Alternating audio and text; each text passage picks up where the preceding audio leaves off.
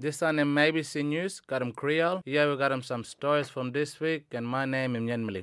But his first story, them got him big march around Australia, banga that voice to parliament referendum. Biggest mob, tens of thousands of people in march and walk along at capital cities and country towns, let's say yes, along that voice.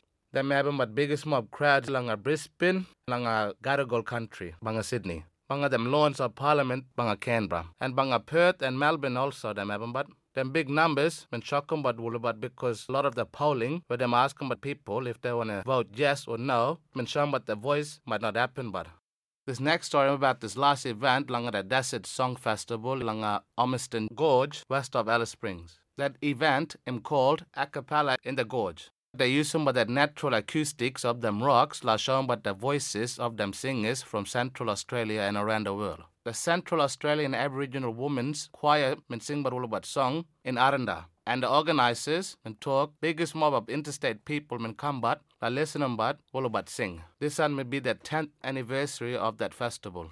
This last story about an art exhibition got a group of women from the remote community of Numbulwar. That exhibition in Columbat, we paint about what we look but, and the artists use some but materials they get them but from the local tip. Twist them but recycled metal but make them look like bushland and coastlines around from Mulabat country. Materials for painting but in short supply. The women use them but muruga parts and all one busted up one luvis like make them but Mulabat first group exhibition. Before one, the women of Numbulwar, Numburindi, arts, men also use some but them another of objects, them find them but lang the work. Like use some but all one ghost nets, lang all but weaving practices. That exhibition in be but held here lang the laundry gallery in Darwin.